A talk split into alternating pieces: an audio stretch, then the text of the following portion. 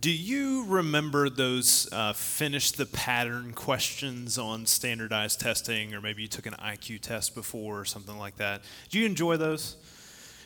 I mean, do you know what I'm talking about? I've got an example for you up here.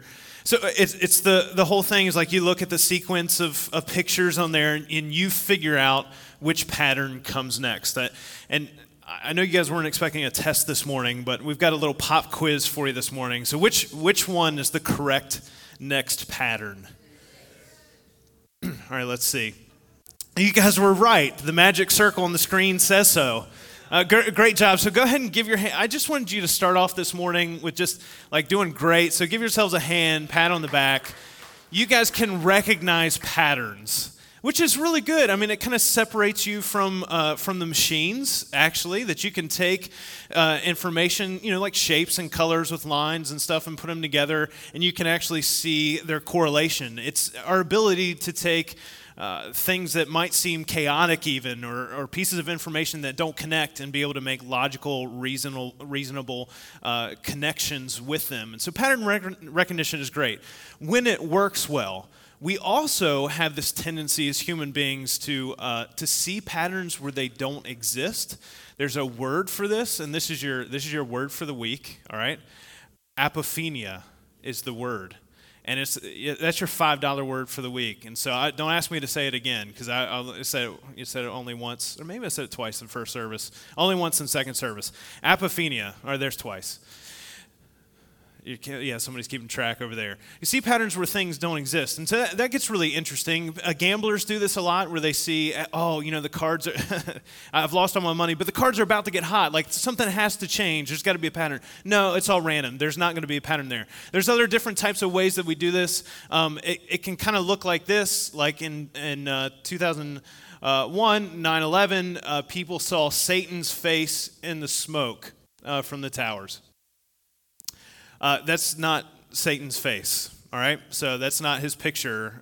We don't know what he looks like. He doesn't have a Facebook profile. We can't go, all right? But we do these things. We see patterns in that. It's like the man on the moon, that type of thing. Or we'll do things like this, where this piece of toast, I think it was on eBay for a while. Whose face is on that piece of toast? It's Jesus. How do you know? Did you see his selfies on Instagram or something like that? Like, you know what he looks like? No, you don't know what he looks like. And yet somehow we're like, that's Jesus in the toast. Like, that means something. No, it doesn't. It doesn't mean anything. You know, kind of see some patterns where they don't exist. The most probably impactful part for us or in our lives when that happens is confirmation bias. You're familiar with that, right? Where we take the things that we think and we feel and that we want to be true, and we just kind of assume that they are. And every piece of information that we read, like, we just see it connecting and reinforcing what we already believe and know to be true, right? We do that socially, we do that politically, we do that with religion, where we're like, oh, this is what I already believe. Therefore, everything that I read, everything that I study, everything that I know is going to reinforce that. There's certainly never going to be a moment in my life where my world is going to be rocked, or I'm confronted with a different truth, because this is what I feel to be true, and this is the case, right? You know that's not the case. You know that's not the experience that you've had in this life. There have been moments in your life where your world has been rocked when you have been confronted with a different truth and something that you've held on to, maybe for your entire life. Where you're confronted, maybe if something changes in a relationship, or something changes in your job, or something else, where you've just known that this is the thing that's true, this is how this is, and then something different happens to let you know that the whole time you thought this was true, it actually wasn't. Like, this was a lie. It was a facade. You thought it was, but things are different. And it's in this context that Jesus teaches this parable that we're going to talk about this morning in Mark chapter 13. He's walking out of Jerusalem with his disciples. They're walking out, and they're looking around, and they see the temple there. And one of his disciples kind of makes this offhand observation about this. And Jesus response to this just kind of rocks their entire world. Everything that they think is true, socially, politically, religiously, spiritually, everything that they think is true is about to be changed by what Jesus says. And so I'm going to start reading in Mark chapter 13, verses 1 and 2, and here's what happens. As Jesus was leaving the temple, one of his disciples said to him, "Look, teacher, what massive stones, what magnificent buildings." And Jesus replies, "You see all these great buildings? Not one stone here will be left on another. Every one will be thrown down." So they're looking at the temple. They're walking out of Jerusalem, and here's a model of the temple, the second temple. They're walking out and they're looking at this, and as you would walk out of Jerusalem, you could see from a distance as you're walking up the road, you would be able to see the structure. It would be a magnificent-looking structure, and this is a thing, as a Jew specifically, that is the foundation for your faith. The center of your religious and spiritual reality and power, all of this was represented in Jerusalem and even more specifically in temple. This is where you went to worship God. This is where you went to make sacrifices. This is the thing that as Jesus is beginning this rabbinical, is part of this rabbinical tradition of teaching about the God of Abraham, Isaac, and Jacob. Like, this is part of the foundation that his disciples are thinking, man, Jesus is just ushering in this great new age, this physical kingdom that's going to come where God has his temple, and it's going to be established, and it's going to be amazing, and this is going to be incredible. And so one of his disciples just instantly says, isn't that amazing? Like, look what God has done. And Jesus, I just kind of imagine as he's walking with them, he's walking out and just kind of offhandedly looks over his shoulder and is like, yeah, it's pretty cool. It's not going to be destroyed. And they're just kind of left dumbfounded, kind of silent. Again, like, this is the foundation of their socio-political, spiritual reality here is the temple. If this is gone, then their entire identity as a nation is gone. And so they're a little bit quiet. They're walking out. They're leaving the city. And we find out as we continue in the chapter that they end up in this place called Mount of Olives. I'm sure part of their thinking was like, Jesus is tired. He's been in Jerusalem. He's been, sparring back and forth with the Pharisees and the Sadducees and stuff. He just needs some rest. He needs some food in him, and then he won't start. He won't keep talking crazy talk. So they get out there, and four of his disciples come up to him and they say, Jesus, so you said the temple is going to be destroyed. So, like, what do you mean by that? What are going to be the signs of this coming? And what are going to be signs? And then how are we going to know when all of this is finished? Because that's kind of a significant deal. And so they asked Jesus about this, and Jesus begins to give them an answer. I'm sure that there's hesitation and fear in their voices when they ask Jesus this question, but there's certainly fear in their hearts as Jesus begins to give them the answer and outlines a future that they aren't sure that they want to even imagine. Jesus begins by describing the rise and fall cycle of nations, the rising of cult spiritual leaders that will rise up and claim to speak in Jesus' name, but will deceive others. He talks about natural and unnatural disasters that will come, that will show the reality of a broken world that desperately wants to be made whole. And so he kind of sets the stage and he says, here's what's coming in the future. You guys kind of have this picture in your mind of everything being perfect at the end of my ministry, and everything's going to be hunky-dory, like everything's going to be laid out. It's going to be kind of like heaven on earth. Everything's going to be perfect in your life, but it's not going to look like that. And then he goes into very specific details of what's going to happen in their life. Jesus starts in verse 5 to talk about, here's what's going to happen to you individually as you are sent out and proclaim the gospel to others. You are going to be persecuted. Jesus actually just kind of goes through and starts to describe what Luke records in the book of Acts about the start of the early church and all the things that go on with those early Christians. They're going to be flogged. They're going to be cross-examined. They're going to be arrested. They're going to be put on trial. They're going to be betrayed. And in all of this, as Jesus is saying, here are the signs of the things that are to come, the temple being torn down. He says, don't be worried and don't be alarmed. Okay, thanks a lot, Jesus. Like that's really comforting in this moment. You said something crazy and mind-blowing to us, and your response is, yeah, it's going to get a lot worse before it gets better. He sums this all up in verse 13 of Mark chapter 13. He says, everyone will hate you because of me, but the one who stands firm to the end will be saved. I'm pretty sure they're sorry they asked. You know, I don't know that they really wanted to know his answer to them. I think at this point they're probably thinking, maybe we've gotten more than we originally bargained for when we decided to follow Jesus. I mean, great teacher, a lot of wisdom. It made sense to follow him at the beginning, but now, you know, everyone's going to hate us. Like that's exactly what we were going for by following you, Jesus. And then he describes what all of this is going to be the sign of and leading up to. 40 years down the road, the temple is going to be destroyed. And Jesus starts describing this in verse 14 and the following verses. He talks about the time period and how horrific it's going to be in Jerusalem for them. He describes everything that's going to lead up to that in 40 years. You're going to be persecuted. It's not going to be easy for you. But if you stand firm in the end, you will be saved. But one of the things that you're going to experience before you die is the abomination of desolation. In verse 14 of Mark 13, Jesus uses this phrase. Now, for the Jews, when you hear that, like it maybe sounds like a comic book character or something like that. When the Jews heard this, they would think of Daniel in the Old Testament and this prophecy that something horrific, completely changing for the nation of Israel is going to happen at some time in the future. So they hear this and they say, like, this is the doomsday prophecy for them. This is the worst thing that could possibly happen. This is going to usher in, like, the worst period of spiritual darkness that they could possibly imagine in their lives. Daniel talks about this, and we look through history, and there are different periods of time where things that look like they could be the abomination of desolation have happened. There's this guy in 167 BC named Antiochus Epiphanes that comes and ransacks Jerusalem, and he comes into the temple. He tries to institute Zeus worship. He actually has pigs sacrificed in the temple, which was unclean. They weren't even supposed to touch pigs as Jews. He put his own priests in place in that, and it was terrible. He killed people. He ran them out. I mean, this was as bad as it was going to get. They thought, man, if ever there was an abomination of desolation, this was going to be it. But Jesus starts to describe something that will be worse than anything that they've experienced up to this point and anything that they will experience in the future.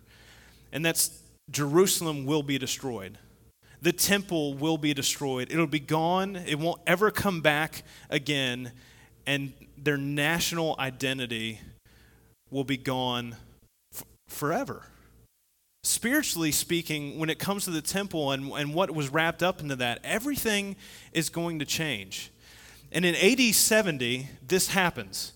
Jerusalem is surrounded by the Roman Empire. They're sieged, and the temple and the city is destroyed. You can go over right now and look at the ruins that are left there of the stones of the temple and the walls that were there that were thrown down. And Jesus describes all of this happening 40 years before the time. Roman historian Josephus describes the desolation that happens in his historical writing, Wars. And I want you to listen to this description that he gives. He says, during all this time, the people's cries were louder than the fighting. Jewish soldiers tormented citizens for food. Children stole food from elderly parents, and mothers stole food from their infants. Remember, they were under siege. They were starving and hungry. There were thousands of crucifixions as the Romans came into the city. There are horrid descriptions of the famine and piles of dead bodies. There was cannibalism within the city. There's a report of a mother consuming her own baby because they were so hungry. Jerusalem was burned. There were false prophets that went around and gave false hope, saying God would save them. There was so much blood in the streets that the fire was quenched by it. Josephus says that 1,100,000 people died, and 97,000 people were taken captive and sold into slavery. And every stone was torn down except for a few notable towers. As Jesus is finishing this description, my guess with the disciples is you could hear a pin drop. Jesus has just described everything that they've held dear in their life being destroyed and desolated and it never coming back. And I imagine for them it's similar to ways that I know I've felt in the past, and maybe a way that you can relate to as well, that there are times in our life where we come up against the things that happen to us, the experiences that we have, and we enter into this period of spiritual depression and spiritual darkness and spiritual decimation. And we look at some of the things that have happened in our lives, we look at some of the things that we've done, some of the things that have been done to us, and we think, man, how could it ever get any better from this point forward? Because this is what Jesus has described to these Jews. They're not Christians yet, right? I mean, he's describing everything that they've ever loved and known, their culture just being gone. That everything that was stable was going to be shaken. Everything that was going to that had insulated them from harm up to that point was going to be crumbled. And I'm sure that they felt in that moment that, man, there's nothing left after that. Jesus, you're describing the end of everything. And yet he doesn't stop there. The parable that he shares in Mark chapter 13, verse 28 through 30, is about the destruction of Jesus. The destruction of Jerusalem. Make sure you get that one right, because that'll be important later. So he says, now learn this lesson from the fig tree. As soon as its twigs get tender and its leaves come out, you know that summer is near. Even so, when you see these things happening, you know that it is near, right at the door. You see persecution is happening in the church. You see that you're coming up to this time. Rome is going to surround. All these things are going to happen. Like, you know it's coming, so be prepared. He's letting them know ahead of time, hey, I'm giving you a heads up that this is coming, this is going to happen. So recognize the pattern, recognize the signs, be prepared in this moment. But he doesn't stop there. He goes on, he says, truly I tell you, this generation will certainly not pass away until all these things have happened. So 40 years down the road, within a generational time, as they would have thought about it and understood of it, that was going to happen, and it did happen. But he doesn't stop there. He doesn't just give them a heads up, and he doesn't just answer the question the disciples asked. He also gives them the answer that they need to know, and it continues on and says in verse 31, heaven and earth will pass away, but my words will never pass away.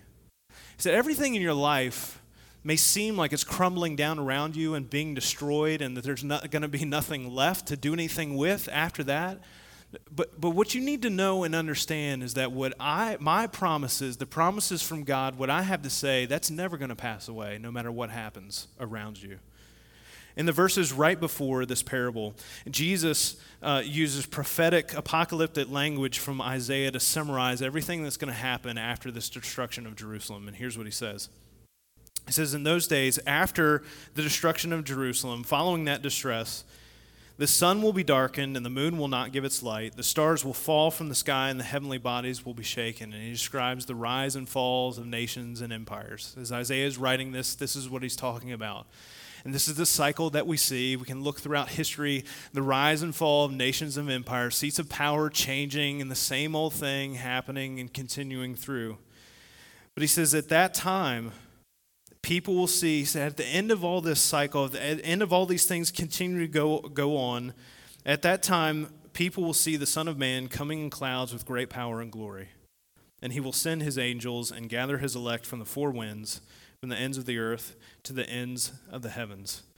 And what he doesn't leave his disciples with is just this story of like, hey, you know, following me is going to be the end of everything that you ever held dear in your life. He doesn't stop there. He continues on. And what he says is, with God, you might think the end of things is the end, but the end is really only the beginning.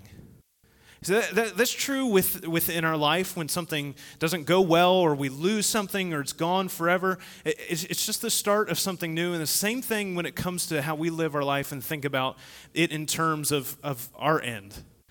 Like, a lot of times we approach death with these ideas of fear, of trepidation. Like, it makes us nervous. I don't want to die. Like, I'm not going to look forward to that. It sounds kind of morbid, right? But we handle death in such a funky way, even as Christ followers, when we consider things in light of what Jesus has to say about our end. Is that when he comes back, our end is just the beginning. It's the beginning of the life that he wants to share with us forever, the life that he originally wants for us that we kind of messed up with our sin.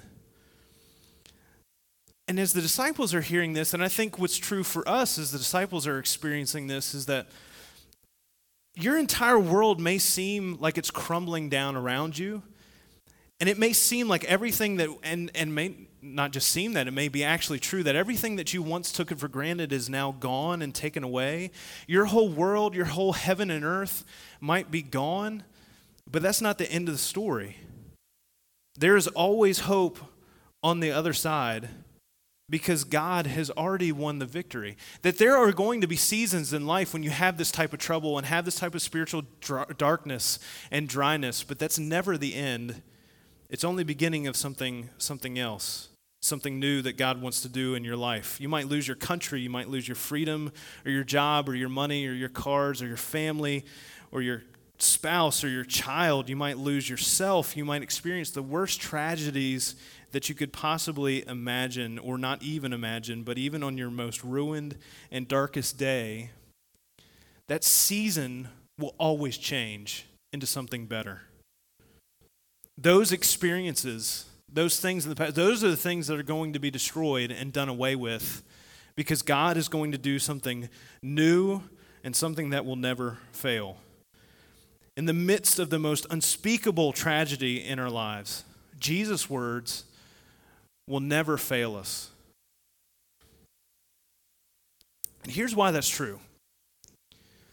No matter what destructive experience you've had in this life, there is nothing that can compare with the destruction that our sin has caused for us. And not just physically and the physical reactions of that, but the spiritual consequences of our sin has separated us from our Creator, the God of the universe that we're to hold in awe and glory. And that is the only spiritual darkness that holds any sort of true significance in our life. And that's already been taken care of. Jesus has already won that victory. So one of the reasons that we know we have hope, no matter what we might be going through in this moment in our life, is that the victory over sin and death has already been won by Jesus. The temples that we've erected, the things in our past that are destroyed, the things that maybe we even look back nostalgically on, or the things that we look back and think about the pain, the shame, and sorrow that all those things held for us, that's all washed away in the blood of Jesus. And despite being in the cycle of fallen nations and empires and rising powers, and despite the grief of a sin-broken world and a sin-broken life, Jesus teaches us that faith and trust in Him, even through the darkness, will always bring us into the light. Mark 13 is not the only place that Jesus has talked about these types of things. In John chapter 16, He shares this in verse 33 with His disciples. He said, "I've told you these things so that in me you may have peace." I'm sure initially they're thinking, no, I don't feel very peaceful knowing all this is coming. He says, "I've told you all these things that you may have peace. In this world you are going to have trouble, but take heart, I have overcome the world." And so long story short, as Jesus shares this parable, He says that eventually everything we build up will be gone, but what Christ does in us will never die. Here's what that looks like practically. The Christian historian Eusebius writes the history of the church and them leaving the city of Jerusalem before all the events of AD 70 happen. He talks about the city, the town that they go to, and they escape Jerusalem as a result of that. And you know what happens? They lose everything. They lose their house. They lose all the items that they had, their furniture and all that kind of stuff, but the gospel spreads. This idea of what we're supposed to rest in and have our hope in, the awe and glory of Jesus' return, is what sustained them to be able to share that same joy and good news with others, even in the midst of their spiritual darkness, despite what they're experiencing. Instead of being overwhelmed by their circumstances, their faith caused them to follow the words of Jesus. Instead of holding on to their past, they move forward to what God had for them next. And I can't help but think that a lot of times that we're in a period of spiritual dryness or spiritual darkness or whatever you want to call it in our life, a lot of it has to do with us wanting to hold on to the things that God wants us to let go of, so that His light can break in and break forth in the darkness in our lives. So the disciples as Jews, they wouldn't want the temple to be torn down, but that's exactly the imagery, that's exactly the thing that needed to happen for them to understand what God was doing through Jesus. He was breaking down the barriers that separated us. So I just want to ask you, like, what pattern, what signs you see in your spiritual life right now? Like, where are you in that? The result of the truth of God in our life is meant to call out the darkness that we experience so that we can have peace despite the trouble that we face, and courage because our sin has been overcome by the cross. And so, like, where's your heart spiritually? Like, where's the Holy Spirit leading you in that? Are you staying in that? Are you wallowing in that darkness, your own confirmation bias? Or are you living in the truth of God's word and what Jesus has done on the cross? Think of it this way. Like, when were you last in a period in your life where you're able to remove the distractions and all the concerns and stuff that are on your shoulders in this life? Take a morning or take an afternoon or take a day to go somewhere else and just be in the presence of the awe and glory of the second coming of Jesus, as we look forward to and hope and joy that he is coming again soon, and all this pain, shame, sorrow, these tears are going to be washed away. So that's one of the things that we try to accomplish every week at Velocity by taking communion. Because the picture, the reality of Jesus' death, burial, and resurrection on the cross gives us the knowledge that our hope and joy is built on something that is true and that is real and that can be lived out and change our lives and can change the lives of other people. That's why we share in this time of communion with each other every week. That's why we take a moment to pause and just be in the presence. As God is with us in this place, be in the presence and recognize the joy and hope that Jesus gives us through the awesomeness of the cross and the resurrection. Let's pray. God, we ask that as we worship you, that not only is it pleasing, but that we allow your Holy Spirit to lead us into a life that rejects spiritual darkness that sometimes we hold on to and can't let go of, and chooses the light of Jesus. God, strengthen us and give us the power to do that through your Holy Spirit. God, we thank you for what Jesus has done for us on the cross, and help us to live a life that is in awe of that. Help us to live a life that glorifies that rather than anything else in our life. That we give our time and attention on what you have already done for us, the victory that you have already won. Give us the strength to live it out. In Jesus' name, amen.